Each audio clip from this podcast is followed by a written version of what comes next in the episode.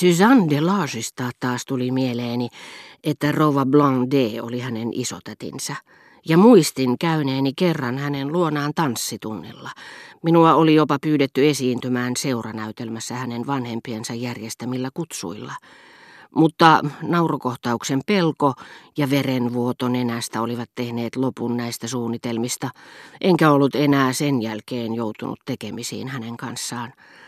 Olin muistaakseni silloin tullut siihen käsitykseen, että Suonnien sulkahattuinen kotiopettajatar oli ollut hänen vanhempiensakin palveluksessa, mutta kysymyksessä saattoi hyvinkin olla tämän opettajattaren sisar tai ystävätar.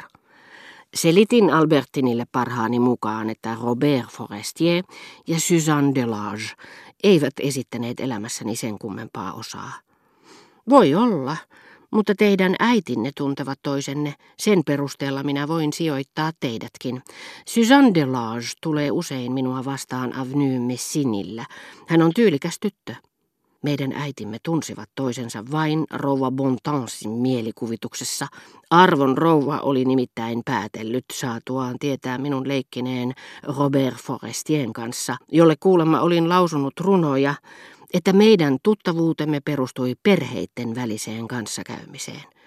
Kuullessaan puhuttavan äidistäni hän ei koskaan voinut olla lisäämättä, niin kuin myöhemmin sain tietää, ai niin, Delagit, Forestiet ja niin edelleen, sama miljö, ja tuli näin jakaneeksi vanhemmilleni ansaitsemattomia lisäpisteitä. Albertinin asennoitumisessa yhteiskunnallisiin ympyröihin ei ylipäänsä ollut järjen häivääkään. Hän ei ainoastaan uskonut, että Simone-nimiset kahdella n-kirjaimella olivat arvottomampia kuin Simoneet yhdellä ännällä, vaan piti heitä kaikkia muitakin ihmisiä huonompina. Siinä, että jollakulla on sama sukunimi kuin teilläkin, ilman että hän on samaa sukua, on mahtava syy halveksia häntä. Poikkeuksiakin tosin on. Joskus sattuu, että kaksi Simoneeta, jotka on esitelty toisilleen jossakin sen tapaisessa tilaisuudessa, missä itse kukin tuntee tarvetta puhua mistä tahansa ja tuntee yli malkaan olevansa täynnä hyvää tahtoa, esimerkiksi surusaatossa matkalla hautausmaalle, saatuaan tietää, että heillä on sama sukunimi, yrittävät kumpikin yhtä innokkaasti ja yhtä turhaan saada selville, onko heillä mahdollisesti yhteisiä sukulaisiakin. Mutta poikkeus se sittenkin on. On ihmisiä, joiden kunniallisuudessa on toivomisen varaa, mutta me joko emme tiedä sitä tai sitten siitä viis välitämme. Mutta jos sama sukunimi aiheuttaa sen, että meille kannetaan näille kaimoille osoitettuja kirjeitä ja vice versa, meissä alkaa itää epäluuloja ja usein syystäkin, mitä heidän kunniallisuuteensa tulee. Herää pelko, että meidät sekoitetaan keskenämme ja me puolustaudumme tuhahdellen halveksuvasti aina kun näistä ihmisistä puhutaan. Jos sitten näemme lehdessä nimemme jonkin heitä koskevan jutun yhteydessä, tuntuu kuin he olisivat käyttäneet sitä väärin. Yhteiskunnan muiden jäsenten erheet ovat meille yhdentekeviä. Paljon ankarammin me arvostelemme syntisiä, joilla on sama sukunimi kuin meilläkin. Viha, jota tunnemme toisia Simone-nimisiä kohtaan, on voimakkaampi siitäkin syystä, että se ei ole yksilöllinen, vaan kulkee suvussa. Kolmannessa sukupolvessa muistetaan vain isovanhempien julkea virnistys puheen kääntyessä Simone-kaimoihin. Kukaan ei tunne sen syytä eikä syntyä, eikä ketään ihmetyttäisi, vaikka se olisi saanut alkunsa vaikkapa murhasta kunnes sitten kahden eri sukupuolta ja eri sukua olevan Simoneen välillä koko juttu päättyy avioliittoon.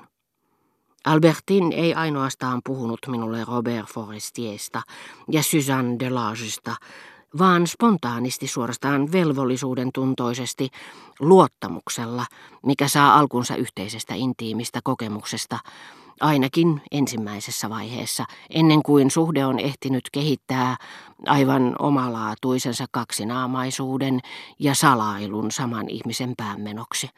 Hän rupesi kertomaan minulle omasta perheestään ja eräästä Andreen sedästä juttua, josta ei Balbekissa ollut suostunut sanomaan sanaakaan. Mutta nyt hän ei mielestään enää voinut antaa itsestään sellaista vaikutelmaa, että hänellä oli salaisuuksia joista en mitään tiennyt. Vaikka hänen paras ystävättärensä olisi puhunut minusta pahaa, hän olisi pitänyt velvollisuutenaan tulla kertomaan se minulle. Toistin toistamistani, että hänen pitäisi lähteä kotiin.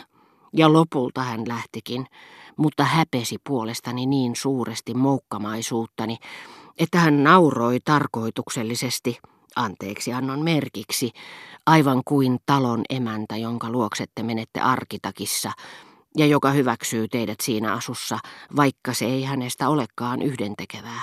Mitä te nauratte? Minä kysyin. En minä naura, minä hymyilen, hän vastasi hellästi, koska me taas tapaamme.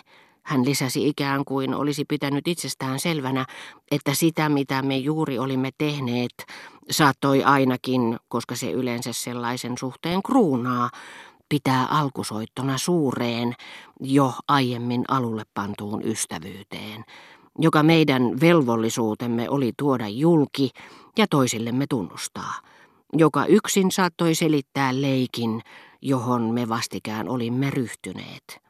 Koska te kerran annatte siihen luvan, lähetän hakemaan teitä heti, kun siihen tarjoutuu tilaisuus. En uskaltanut sanoa hänelle, että kaikki riippui tapaamisestani Madame de Stermarian kanssa. Valitettavasti en voi varmasti sanoa milloin. En koskaan etukäteen tiedä, minä jatkoin. Sopisiko, että minä lähetän hakemaan teitä illalla, silloin kun minulla ei ole muuta menoa? Kyllä se piakkoin tulee olemaan mahdollista, sillä saan oman sisäänkäytävän, jota voin käyttää tädistäni riippumatta, mutta tällä hetkellä se ei käy päinsä. Huomenna tai ylihuomenna voin kyllä käväistä täällä kaiken varalta jo iltapäivällä.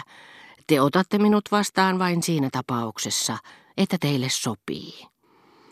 Ulkoovelle päästyään ihmeissään, koska minä en ollut tehnyt aloitetta, hän tarjosi minulle poskeaan arvellen kai, että me saatoimme suudella muutenkin, ettei siihen mitään karkeaa ruumiillista tarvetta vaadittu.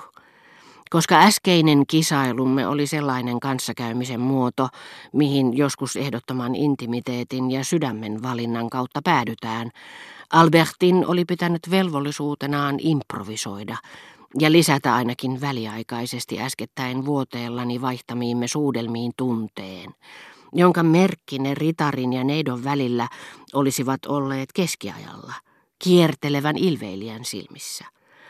Kun hän sitten lähti tämä pikardilaistyttö, jonka Saint-André de Chansin ja olisi voinut ikuistaa kirkkonsa sisäänkäytävään, François toi minulle kirjeen, joka täytti minut ilolla, sillä se oli rouva de Stermarialta, joka suostui syömään kanssani päivällistä keskiviikkona.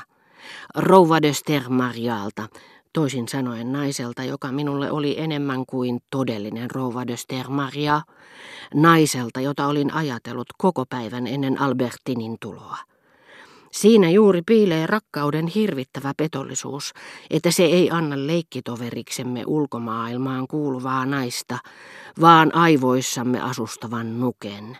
Nimenomaan sen ainoan, joka aina on käytettävissämme, sen ainoan, jonka me omistamme, jonka hirmuvaltias muisti, melkein yhtä tyrannimainen kuin mielikuvituskin, on saattanut muovata niin, että se eroaa yhtä paljon elävästä naisesta kuin unelmieni Balbec todellisesta Balbekista. Teoreettisen luomuksen, jota me vähin erin omaksi onnettomuudeksemme pakotamme todellisen naisen muistuttamaan.